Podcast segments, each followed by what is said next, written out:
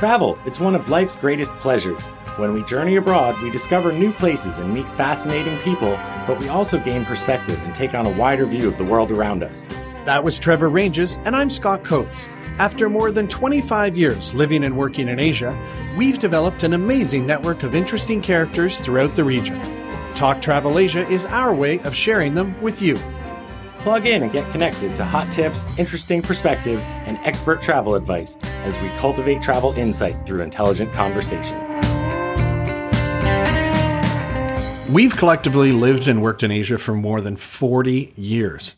After that long, one begins to wonder where home is. Is it where you were born, where you grew up, where you're living now, or a combination of all those? And the longer one is away from their country of birth and continent for that matter, the stranger it can feel when you return home for a visit. On this episode, we'll chat about things we've found odd, uncomfortable, and just plain strange about returning to the West after recent visits. Today, we're chatting about reverse culture shock. I'm Scott Coates in Bangkok, and with me, as always, is. Trevor Ranges in Phnom Penh, Cambodia. Hey, Scott, good to see you. Good to see you. We're on the video here, although we only record the audio. But uh, yeah, we've logged a lot of hours looking at each other on our laptops, as people have done with their friends, I'm sure, particularly in the last couple years. And you and I both recently returned to our countries of birth, and we kind of got talking about some of the quirks and thought, you know what, let's dive into things that we sort of find good, bad, and maybe just plain interesting about when we go home. And as I mentioned, I can't believe it's collectively we have over 40 years in Asia. That's a pretty long time. Yeah, I also can't believe we haven't done this specific episode already because, you know, a lot of these things I think we've mentioned. We've mentioned a lot, I think, here and there throughout the episodes. And culture is an, an, interesting thing. I think you and I are both interested in culture from an academic standpoint, even, and how you know, we've each both lived together in Thailand and you lived in Malaysia and I've spent a lot of time in other neighboring countries and our individual cultures are kind of unique now. Like what we do as customs or behavior or how we interact with people is this sort of like mishmash, you and I, that are fairly similar. But you're right. And then we go home to places like home for me, maybe is Hawaii, and for you is BC. Whereas we both have, you know, maybe. that's what I'm saying. Like, you, yeah, I don't know, right? That's where you go home to spend time with your with your folks nowadays. Yeah. So right. that's where your home is, where your family is, maybe sometimes too. But uh, it's a really interesting topic that uh, we we can have some fun with. Yeah, indeed. And over my years, I, I tended to always try and get back once a year. And then there was times where that would stretch to two, two and a half years. So most recently, I went back in December and January, like so December 21 into January 22 for four weeks, which is great. But prior to that, it had been August 19. So there'd been a two and a half year gap in between visits.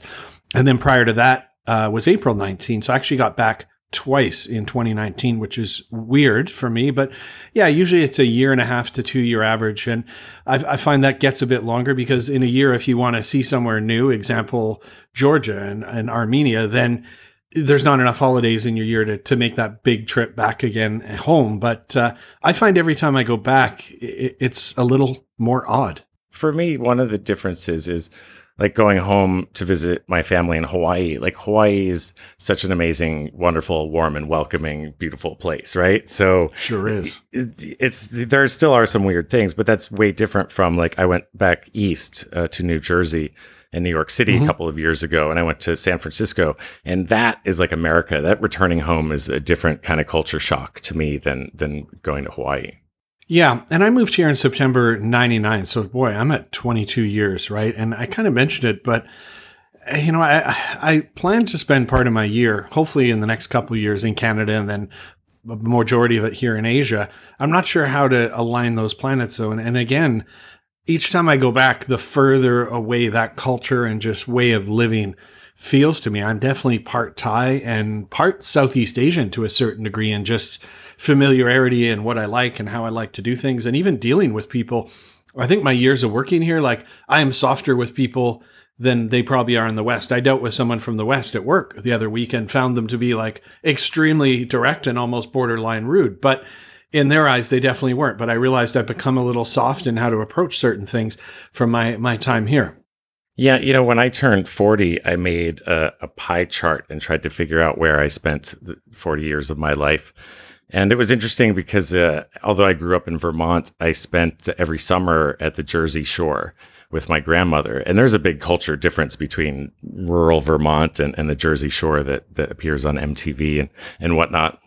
And I think at one point I had, I think at one point I passed living in Bangkok more than I'd lived in Vermont for the place I'd spent more of my life than, than anywhere else. But even over 18 years or so that I lived in Bangkok, that only added up to 10 cumulative years, I think, you know? Okay. So, so, it is interesting. And, and so you, I think you adopt different aspects of different cultures wherever you go. And, and so there's cultural quirks everywhere. And, and now going home, I guess, is just uh, another quirky cultural place. Yeah, I have 20 collective years here in Bangkok, two in Kuala Lumpur, and then I've worked in at least 10 countries in Asia. So, yeah, I've got quite a few. Before we get any deeper into this, remember Trevor and I do this for the love of travel and the love of sharing travel. We have people called patrons. These are lovely people who sponsor the show from as little as a couple dollars all the way up to say 25 per month. And you can do that to help us keep it going by going to patreon.com, searching the show, or clicking donate on our webpage. And in between these regular episodes, we'll share a patron only shorter episode, maybe a video, something cool. And we just recently talked about our plans for Thai and Cambodian New Year year that are happening in mid April. So get in on it, get that content. So, Trevor, how are we going to approach this episode? I did my outline just kind of the the good, the bad, and the ugly, but I just made ugly okay. like the, the the strange or different or weird, you know. So right. like these are some things that like when I go back to the United States, um, I, I think are better. Not better, but like I like it when I'm there that I experience these cultural things that I missed. Whereas the next category would be when I'm home, why do American people behave this way? Right. And I'm about the same, but uh, looking at Canada. And I always love looking at these outlines we make to see the points one another puts in. And we've got some fun ones. So I think we're going to start with the good. Why don't you kick it off? Okay. Uh, one of the things that just popped into my head was uh, maybe not as big a deal anymore. But when you go back to the United States, we have these amazing supermarkets and, and they're massive and they have everything. And we have a variety of different supermarkets. We don't just have, you know, Safeway and Whole Foods. We have Don Quijote or Tamura's or these little mini markets that sell amazing produce or poke or, you know, like such great things. Now that got much better in Bangkok, and now Bangkok has some amazing supermarkets as well. But uh, I'm always amazed at the variety of items. Costco for Costco is so great. It's just fun oh, to yeah. walk around there for a little while, you know. Yeah, we have one in Nanaimo on Vancouver Island where my parents live, and yeah, I get knocked out. Things like huge blocks of Gouda cheese or brie for like ten dollars, whereas here yeah, like a, a tiny Parmesan piece will cost wheel. you 20 yeah and just there's not even a dip but there's like eight flavors of chip dip and you know you can find what you want at a low price that's not taxed high that's the thing here is a lot of things are taxed. So be it a plastic food storage container or a pair of pants that actually fit and they have larger sizes than I need. I love the selection and the prices tend to be really good at supermarkets, but also just clothing shopping. I find I can really get some steals and I, and I love just the, yeah, the selection. That's a really good one. My next one is, uh, something that maybe in Hawaii it's particularly clean. I'm always impressed. Not that Asia is is dirty, let's say, but let's say comparatively, I'm always impressed by how clean Americans are in general. I don't know. Like I went to San Francisco a number of years ago and it was the Hardly Strictly Bluegrass Festival, which is a big free music festival in Golden Gate Park. And there's multiple stages and people are allowed to set up pop-up food stalls for free, right. whatever, just sell things. And everybody cleans up everything, like volunteers and stuff like that. There was like no litter. It was amazing. It was immaculate, you know, and it's because people care and, and there's a spirit of keeping your park clean in San Francisco, which is amazing. And, and not that these cities are dirty, like Siem Reap, now that they have these new roads, they're like really good at cleaning and keeping them dust free and keeping all the leaves off and stuff. But people, I think, are a bit more carefree about tossing cups out the window and, and littering in general here. Yeah, and obviously Asia is a big place. So, like when we think about cleanliness in Japan, I mean, they're a first sure, world country. They're light years ahead. But I think thinking about Southeast Asia here, you're right. And there's, I think it's one generation behind. Like you'll still see people open a wrapper and just toss the wrapper sometimes on the hmm. street. Which I think we we're one generation further on that education about not doing it. For me, it's nature and national parks. You know, I really miss not having to go far and being on a nice footpath around some trees and true nature national parks. I find back in Canada, they're generally much better signed than here in Southeast Asia, particularly a bit cleaner, set up to be user friendly with some good information, some actually maps that are, are really good and overall better value for money for the cost to get in. And I find in Southeast Asia, as foreigners, we sometimes get charged more than I would pay for a national park in Canada and there's just not really the facilities or things to go along with it or really adding value you know? So one would be Koh the island just in the Gulf of Thailand is it's a national park. You pay to go there. And I always think why don't they have beach walk? Here's a path to go to this beach to this beach and it's this far and have a garbage bin at each of them. And like that kind of stuff wouldn't be hard to do right? And it would make your visit a, a little more interesting but often that kind of stuff doesn't exist. So I think our national parks and our green spaces are definitely a, a cut above uh, in Canada I'm going to go a different direction here, and I'm going to talk about uh, standing in line. And w- I, I like the fact that in America, people know how to stand in line. They're generally polite about standing in line. If you have to like leave line to Yep. go do something and then come back, people will just no problem, you know. And and here it's funny because a number of years ago in Bangkok, my New Year's resolution one year was to start cutting in line more, just because. just Thai style, you know, like if someone's not paying attention and you're in a hurry, just kind of duck in front of them at the the BTS ticket office just to get a quick ticket, Right. you know, because Thai people do that to me all the time at like a Au Bon Pain or something like that, you know, like people are much more, I don't know, orderly about queuing in in the U.S. Yeah, I can see that. They're pretty pretty good in this part of the world, but I can see your point on that. Well, I'm going to on the theme of lines, you could make a good line on a sidewalk and that I find sidewalks back in Canada are awesome and in Singapore they're awesome, but in the developing countries they'll be missing squares from the sidewalk. There could be a random tree in the middle of the sidewalk. Uh, the one in Bangkok that always gets me is they use these squares for the sidewalks and there'll be loose ones and you'll step on them after it's rained and it shoots up dirty water the squishy squares I call them all over your leg. So I just love it when you go back to Canada or even Singapore and like the sidewalk is beautiful, it's flat, it's intact. There's not some like big tree in the middle of it or hazard or so I just like civilized sidewalks and that's definitely a side of getting older for sure. But uh, yeah, kick ass sidewalks. That's a good one. I guess I've been spoiled recently with the new ones in Siem Reap, but uh, I totally feel you. I forgot about those little tiles that splash you. Those are in Bangkok. Yeah, that sucks. Those things. I always, when the rainy season starts, I kind of think it's fun for like how many days or weeks you go until you get hit by your first squishy square. Like I said, you step on a loose one, there's a buildup of grimy water under and it goes all up your leg. And that's to me, I always post it on Twitter. Ooh, first squishy square of the season. Okay, this reminds me of one of my uh, the bad topics, but I'll save it. Maybe it's not as good as I remember, but the, I always thought the service in the U.S., like at, in restaurants or, or shops and stores, like uh, we have good customer service in general. You know, I worked for Safeway as a secret shopper, and uh, and so I've always been interested in, in customer service and just across the board. I think we have a very service oriented mind in the U.S. and, and that kind of goes into the tipping culture as well. Uh, But uh, you know, I, I do appreciate it in the U.S. how we we do our customer service. Indeed, and and the onus falls on me kind of with mine is that I I love to be able to raise a grievance in my native language, and I mean I should speak better Thai or Khmer or whatever, but I love it when you've got a situation and you call up the motor bureau or the bank, whoever it is, and you're able to fully express yourself and try and solve the problem of the grievance. The other side, though, is I've found that while people are friendly with the service, they will be very firm back to you too. They don't kind of smile and aren't as pleasant if it starts to go down They're like, oh, you got to do this. Like, why isn't this? They'll they'll come right back at you, which I found is can be a bit of a shock because you're used to people getting uncomfortable here and with the tension and just kind of smiling at you. So, but I do like that, particularly banks. I, I, I find after all these years, the one thing that can make me lose my cool is trying to accomplish something at a bank here. Hmm. And my wife and I went to Canada and we had a couple tricky things about our joint bank account.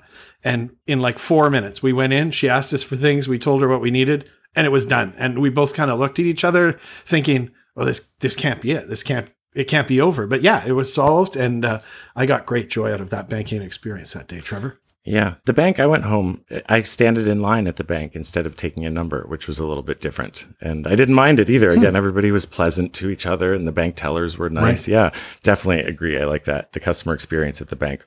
Speaking of banks, speaking of banks, um, here in Cambodia, okay. we use currency. And I've had this happen in Myanmar as well. But anywhere like you have to use US currency over here, if there's any sort of like defect on it whatsoever, you can't use that currency and and mm-hmm. in the mm-hmm. US. Like it's funny because I save those to bring home to the US because we don't really care what's written on it. I even found a, a US dollar bill here that had a stamp caption for George Washington. So it said that he was saying, I grew hemp. So as soon as I got that, I was like, well, I'm not going to be able to use that here. And it's on my fridge in Siem Reap.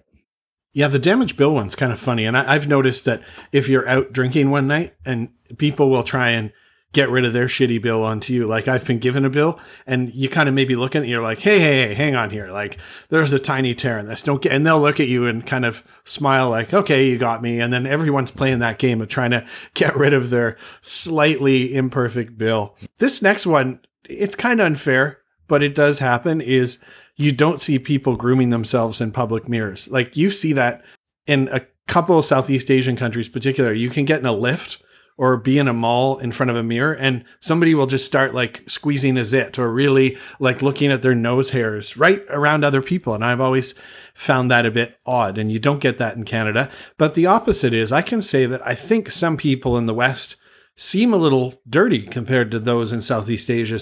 The the level of cleanliness, like e.g., my clothes are clean, I shower twice a day and brush my hair. Like I think that's a bit higher in Southeast Asia. It's not a big thing, but people really have those couple showers. They always look pretty well presented. Whereas sometimes in the West, and I think it's maybe because we have winter and stuff and you just got to bundle up, but people can look a little messy and a little dirty at times. Right. So you're saying that uh, people are more presentable back home in general? No, a little more presentable here, I think, sometimes in Southeast Asia. Even if they're poor, their clothes tend to be laundered. they have had two fresh showers because of the heat. I think it's they're a little more put together here. Oh, I thought this was why the good in when we were home. Oh, I'm sorry. I've gotten it messed up. I guess I reversed that, that backwards. one. got that backwards you know, I'm gonna go. I'm gonna borrow your next one because okay. I realize now that mine was not quite right as well. Speaking on what you just mentioned about some of the more riffraff looking people that you come across, both at home and here, and it was just gonna be about getting hustled. Whereas, like here, there's lots of tourists here. I think in any tourist place, people are going to try and hustle mm-hmm. you, you know? And I feel like because you mentioned that in the US, like that doesn't necessarily happen, but somebody who's trying to maybe hustle you might be a little unclean or a little too clean to try and cover up being unclean, if you know what I mean. Yeah. But otherwise, I like yours that like everything's kind of more straightforward, and you you put it on like a corruption level. But it seems mm-hmm. like you know, I kind of like at home the rules are the rules, and you pretty much know the rules, and society generally operates within those rules. You know, so like it may be difficult to get things done in the US, but at least like I can figure out what that that process is and there's not going to be any sort of BS or somebody trying to intentionally hold me up or, or shake me down, you know? Yeah, and I want to be careful how I word this, but it is not uncommon to be driving and get pulled over for supposedly doing something, or if you're getting an official piece of ID or permits and things to their oh, they're you're you're missing this one document, but you can never really get a clear answer what it is, but it can be cleared up for for a certain fee. So yeah, I like that. Like I went to renew my t- uh, driver's license in Canada, and it was very clear, exactly like you need this, you need this, you need this, and that's it, right? There's not none of that's going to change. So that can get a little frustrating those those random fees and stuff at time. So I see we're now on to the bad. Tell us about one of the bad things, Trevor. Okay, so these are things that when I go back to the United States, I don't like. Like I don't like how their culture oh. does it compared to mine, I guess. Right. And and the first one I think is is would be make sense to anyone, but it's just food costs. You know, everything is is expensive in the US. And I know there's like supply and demand issues and, and whatnot, but there's I don't know that it's always because like a coconut costs five dollars in Hawaii. You know, and I I have a friend whose job it is to to cut them down for the state or the city or county or something. Um, but like five bucks for coconuts a lot, yeah. And and we're so used to eating out cheap eats, you know, on the street Mm-hmm. Like food in, in, in Asia is generally cheap compared to the to the US. And I don't think it's because we grow more food necessarily. I think also there's a lot of there's a lot more BS. Like people can't just make street food stalls in the US and sell pad thai noodles Right. because there's so many hurdles to get over. So like that we don't have the opportunity to buy fruit on the street. Which we should be able to do in Hawaii. I mean, you can actually along the roads. There's little pop-up farmers stalls and, and stuff, you know. But in general, in the U.S., I don't think that there's the opportunity for a lot of good street food, which is unfortunate, or cheap food. Yeah, I mean, you need multiple permits around cleanliness and the safety standard of your stall and whatnot. So, yeah, I'm going to support you on that one. The lack of street food, and I find just easy to get food on the go. I think in Asia, particularly, a lot of people have live in smaller units, so maybe they don't have a great kitchen. And so whenever you go to or from, it's very common to just grab food. And not only in Southeast Asia, but I even think of Japan. Like every train station or around public transport, there's always going to be places to sit down and get a quick bite to eat. They've really got food figured out here in Asia. I mean, you can, from fruit, which you mentioned, to a pretty decent meal on the go, you never really have to walk more than a couple hundred meters to get a tasty, affordable bite to eat. So I agree, that's not as good back in Canada. Yeah, I think the problem is yeah, just the domination of fast food. That's what people eat in the U.S. is is this this shitty food rather than some fresh, healthy food, which is too bad. So I miss it when I'm home. Uh, what do you got next, Scott? You mentioned here something about the shopping malls, which could be uh, fun.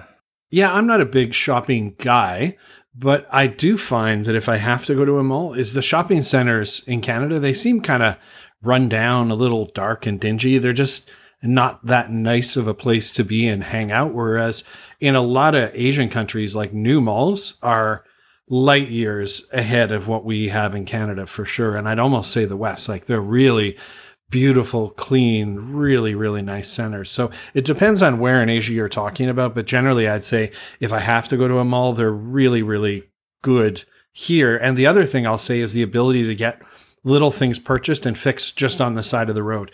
E.g., my Birkenstock sandal is starting to separate. Hey, there's a guy that can glue it and stitch it for probably $2 US on the side of the road. Or, oh, I need my pants hemmed. Ah, there's a lady with a sewing machine just down the block and she'll do it for a couple dollars versus $15 at a mall. So I really like that ability to get those little things done just on your way on the side of the road for really inexpensive. So Asia's got Canada beat on that one. Yeah, you know, first on the, the shopping mall one, you know, you, in the United States, I think they're all closing down. I think they're just getting abandoned. You know, they're turning into the Dawn of the Dead or Day of the Dead futuristic it's happening you know? Right. Yeah. and and actually i now as you talk about it think it's probably a bad thing because like amazon is getting everybody's things delivered to them so they don't need to go to the malls. Everybody orders everything online right? But malls used to be part of this culture of like suburbia where people would come together. It was like a central kind of place. And that's what they are here. They've become here. Like they're these huge gathering places where people can do dozens of different things you know? Like there there's all sorts of cool things going on in shopping malls in Asia that I think make them really interesting community centers almost, you know? Absolutely. Yeah. So from high end malls to, again, getting my sandals fixed on the side of the road, Asia's got the West beat on that one. Your next one is one of my favorites. This is the one I agree with the most. Yeah. Okay. And we've definitely talked about this on multiple shows just because uh, Yep. that's, that's the deal. It's important. and it's uh do you- when you go back to the US and they don't have bum guns and you have to rely on toilet paper alone to to clean yourself is savage. I say it's savage.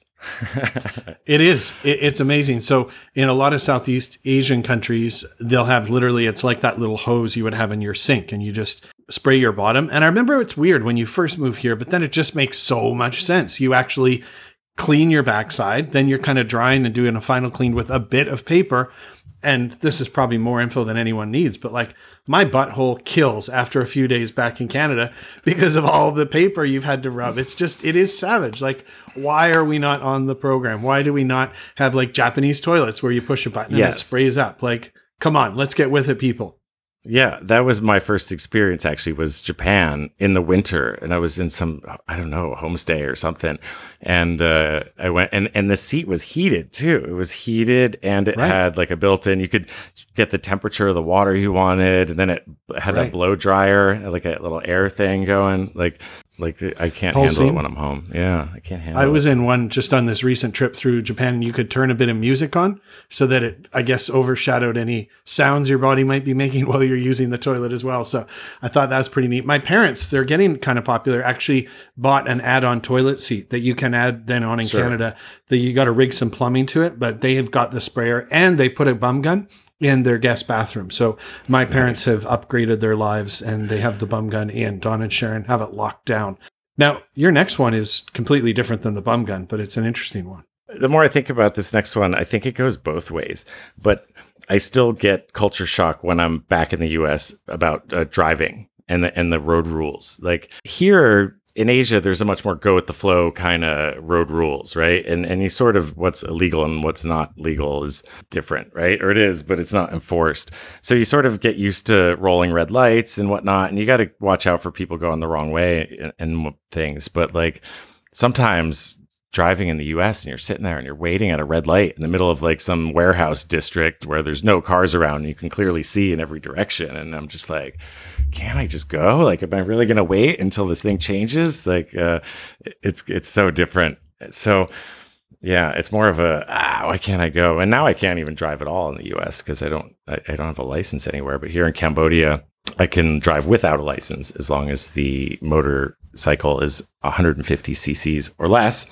So that's pretty convenient. But even like I I know you should wear seatbelts, but when I was home in the States, like we have a back seat seatbelt law, which you probably have in Canada as well. But like I'd never had worn seatbelts in the back seat. And sometimes, you know, you might want to, and if you're on like a highway or something, or depending on who's driving. But I don't I don't want to have to wear it, and it's kind of annoying. And and we definitely don't have to here.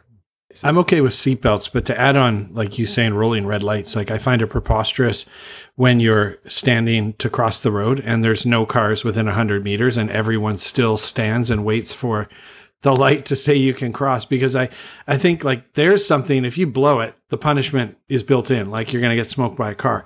And it's just preposterous when you're standing there and you're like it's completely safe to cross but people don't. My next one is it's a double-edged sword on this one people in canada are known for being ultra friendly which is great and i love it. That said the small talk can get to be a bit much and my wife particularly mentions it after we go back is like you go to buy anything and all of a sudden it's like oh the weather or your clothes or just and it's nice but at a point sometimes you're like all right i just want to get in here pay for this thing and get out. I don't want to have a, a big discussion about something. And again it's one of the things that makes canada great.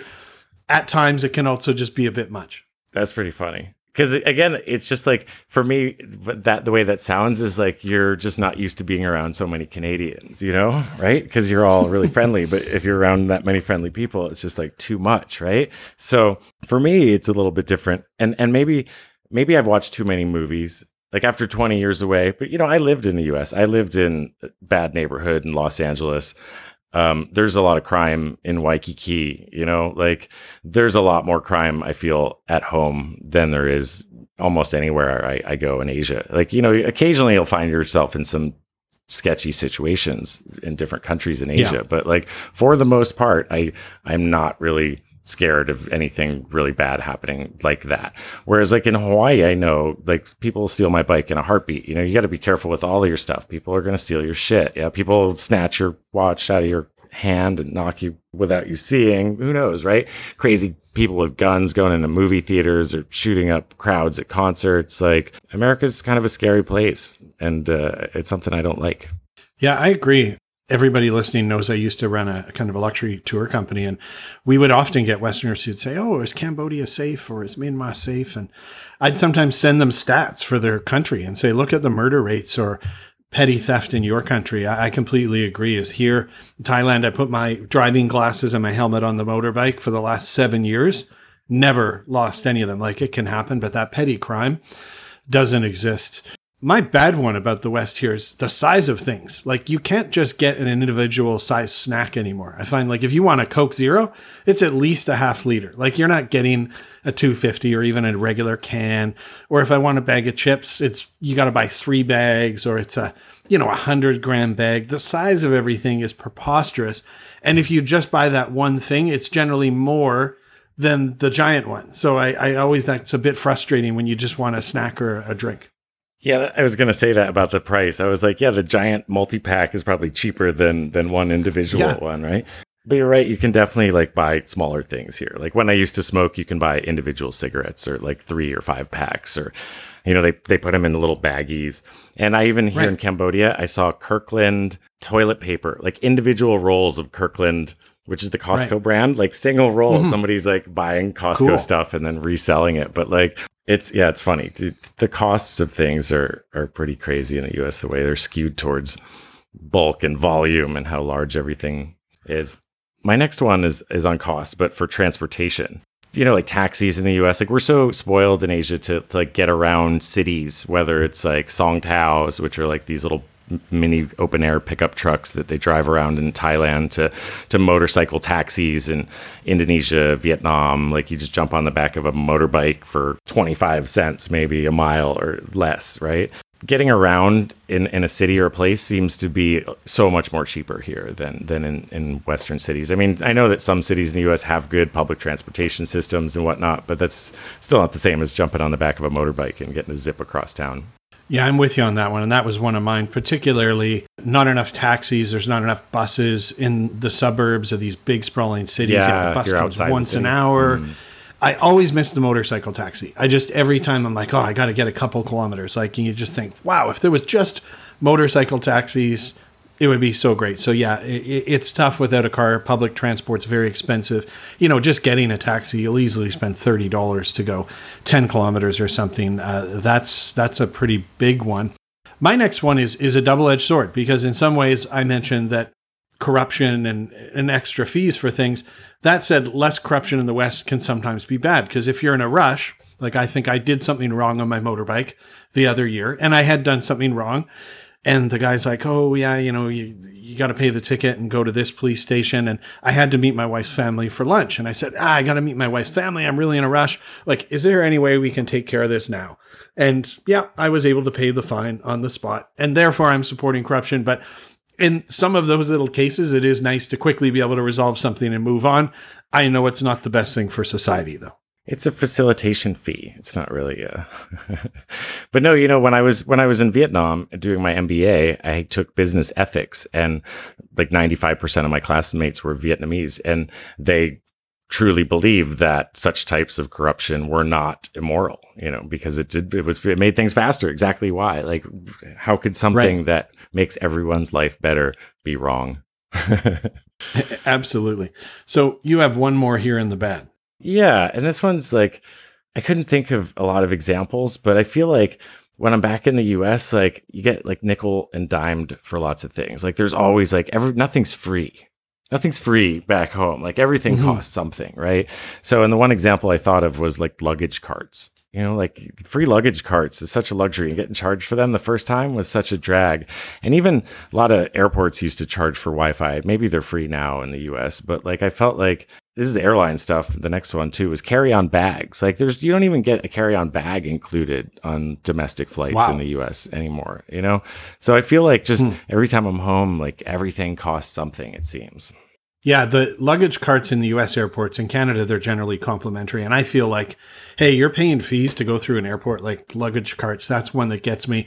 On that note, I've found even at simple hotels, like the bellboy's kind of angry if you take your bag. We went into a very simple mm. hotel. I'd pulled my suitcase a kilometer to get there already.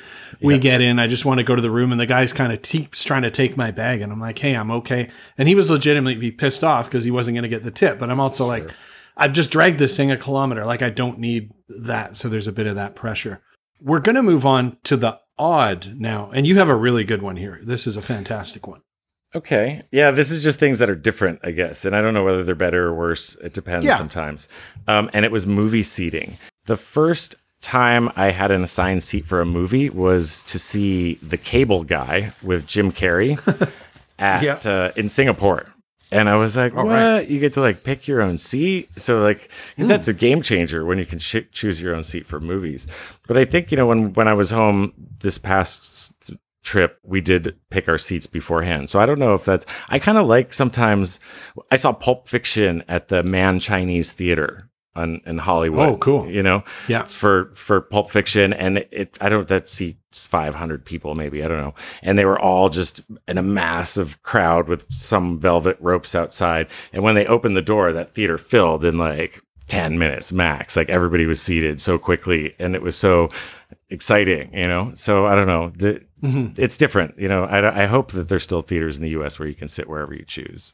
The pre-booking the seats is a no-brainer and i've never understood why they don't do it in canada because it makes it better for the theater goer because you have a seat you don't have to worry about then standing in line to get in early to get a good seat and you're always asking people in a row like hey can you slide down a bit and it's better for the theater because Yeah, they can more efficiently sell the seats it's just such a no-brainer to me i get it one of my kind of odd ones is and again this goes down to not being as fluent as i maybe should be in asian languages but is understanding everything that's being said around you. So you sit down at a donut shop or a restaurant or in an airport and without even actively listening, like I'm hearing all the conversations. Someone talk about maybe a date they had or having sex with someone or just all these things that when I'm sitting in Asia, I'm not picking up without making an effort to listen all the random chatter around me.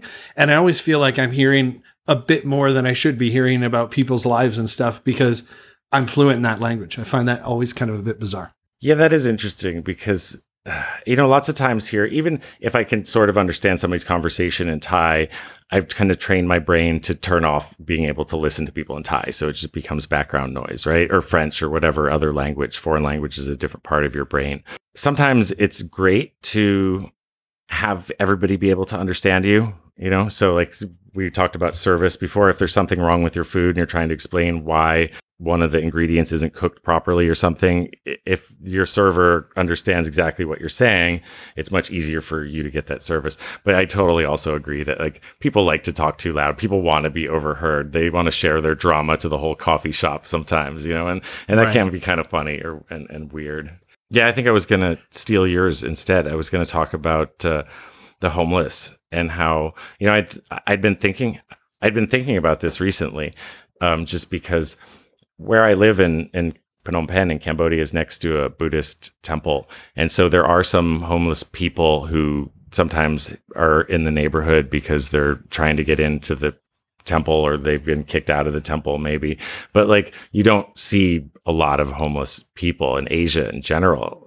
You know, in my experience, and I've traveled quite expen- extensively over 20 years, you know, I know there's like displaced people, refugees, and things like that. That's a different story, I think. Even though, you know, American homeless peoples are refugees of economic uh, oppression, I could say. Um, but we certainly have serious homeless problems in the United States.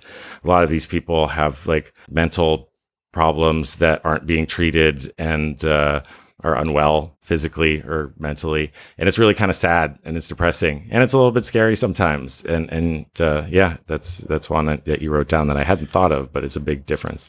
Yeah, I agree. And every time I go back to Vancouver, particularly, or Victoria, the number of homeless and mentally unwell people wandering around, it's like a zombie movie, man. There's just these people should be in a home. They need a facility. And I always go back and I think like, wow, like this is one of the most famous cities in the world, Vancouver, but it's like the walking dead outside. It's so sad and it's just so weird. And I agree there's not nearly as many homeless people here in Asia.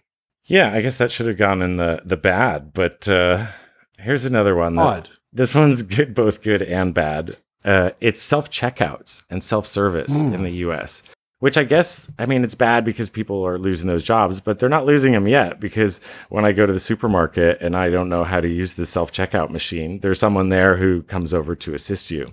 And I guess they cover five of those now. But the self checkout's like sometimes it seems convenient. Sometimes it's like, oh, this is going to take me longer than just buying it from the a person, which I think is crazy. And they have them at the airports now. Um, they have uh, McDonald's, I think. Who knows? I mean, I know Japan Right. is an Asian country that's always been interested in kind of self service stuff, but the rest of Asia isn't so self servicey like America and this new technology. Yeah, I'm with you. I, I struggled with a few different machines that were self service when I went back, and I'm sure the people working there thought I was crazy. So I support that. This one I had happen about 10 years ago, but I was out on a bicycle and the cars were stopped. So there was like 100 meters of cars stopped for the light. and I just rode my bicycle between cars and there was tons of room. There was nothing dangerous about it, but multiple people honked their horns, yelled at me out the window, like upset that I was riding between cars at lights. And we would do that here without thinking. And I just found it preposterous that people think you're going on a bicycle, I guess, sit at the back in your space and not just take your bicycle around all the cars waiting in a light. I, I found that really weird. And people got upset, like really upset. Huh. Because in California, you can drive your motorcycle in between cars, like in traffic and stuff Right. like that. And in It's a unique Hawaii. Hawaii, I think it's fine. Like I think if you do it, on, I do it on a bicycle all the time, probably. So I, I haven't noticed that one. But there's definitely weird rules for pedestrians and biking and stuff like that that probably fall under this category. This one, again, I don't know why it's in the odd. I guess it's just a weird thing that people do here that people don't do back there. Oh, I think I could think of a, a way to explain this. I think here in Asia, often you get people comment on your weight or you know like oh you you look you look like you ate a lot on your vacation you know like they'll joke about Mhm. things that were a little bit more polite in the in the US but then I think in the US we're more likely to insult our friends you know like like once you're friends then you can insult people like really badly in like shocking ways that like here in Asia they wouldn't allow Yeah, I agree. The one that always gets me is if you take a taxi ride, I'm thinking particularly Thailand, and it's nice, they're so friendly, but you'll be on a long drive and during that ride you'll be asked, you know, how old are you? How many girlfriends do you have? You're married. How much do you pay for your rent? Like all these questions. How much do you make? Your salary? I've been asked my salary and there's all these things that you would just never ask a stranger, let alone your friend. But there's no shame in that. Like you roll up to your yeah, your apartment where you're getting out. Oh, how much do you pay on rent here? Like so that that that personal stuff is is kind of funny. I totally agree. My last one is a small one, and it depends on the season. But in Canada, probably three quarters of the year, you'd want to throw on a sweater or a light jacket just to go outside. And that still throws me because now it's built into my head where I live in Thailand that it's always going to be hotter when you step out the door. Whereas in Canada, most of the time, you step outside and it's going to be cooler. So I find it throws me that feeling like, oh, it's cooler out here than it was just where I am. And it's kind of fun to put on a light jacket to go out. I, it sounds silly, but I, I kind of enjoy it. No, that was funny. I was thinking about uh, I, I was home and I was talking to someone and and we were talking about like a cut like a thermos, you know, like a clean canteen or something like that. And it was the moment that I realized, oh, it could keep hot things from getting cold. Because I like here, I'm so you like the device, like all your thermos devices are made to keep things cold because it's so hot out. And then I realized, Mhm. wait, you could use the same thing in like a hot place where there's like snow and cold. Th- That tripped me out. I saw some work guys when I was just back and the guy who was having soup. He opened his thermos and dumped a bunch of soup in the cup from the top. And I had the same thing. I was like, oh, yeah, it would keep hot things hot very well. But yeah, we're only doing the cold things. So, Yeah. man, I, I say this after a lot of these kind of shows when we come up with the idea, we're not really sure, does this have legs? And all of a sudden we've been chatting for 40 minutes. Um, the one to me that always jumps out that we talk about is the bum gun. I think that's the the number one thing for me that when I go back I miss. Uh, what other ones jump out at you, Trevor? I don't know. I you know I tend to kind of enjoy the good things now. So when I'm home, Mhm. like actually, like I think about these things now. Like when I'm home and I'm interacting, like I pay attention to like how the culture is different, and like there's so many things. Like on every interaction you have with with people and, and society is noticeably different in some way. You know, so like I just seem to try to enjoy those experiences and differences. So so maybe a year from now or so we can make a a second issue of this uh, episode. Yeah, I agree. I enjoy the goods on both sides of it. None of these really bother me enough that it's a a major thing. They're just different. They're cultural elements, they're development elements, but uh, we love going between the two places. And I sure hope I get to spend more of my time in the West, although I do love Asia. And you just need to learn to adapt to things and roll with it. And I've always found that if you're complaining too much about the place you're at, it's probably time to move on. So that's a good rule of thumb I've always tried to keep in mind. Yeah, I think next time I go home, I'll just bring like a big army duffel bag full of coconuts, so then I don't have to worry about uh, paying four dollars more Yeah. for each. Yeah, And it's not uncommon for Asians to take a whole bunch of instant noodles like mama noodles over when they go to the West either. So we all have our Rice, things. yeah. Remember, if you've enjoyed the episode, give us a, a positive rating wherever you're listening to us. Sponsor us on Patreon. And thanks for sharing your time with us. Yeah. Thanks everyone for listening, and uh, Scott, we'll see you here on the show soon. Thanks for joining us on Talk Travel Asia. We We look forward to sharing with you again soon. Hey Scott, do you remember the time we walked on top of the wall at Angkor Thom in Cambodia?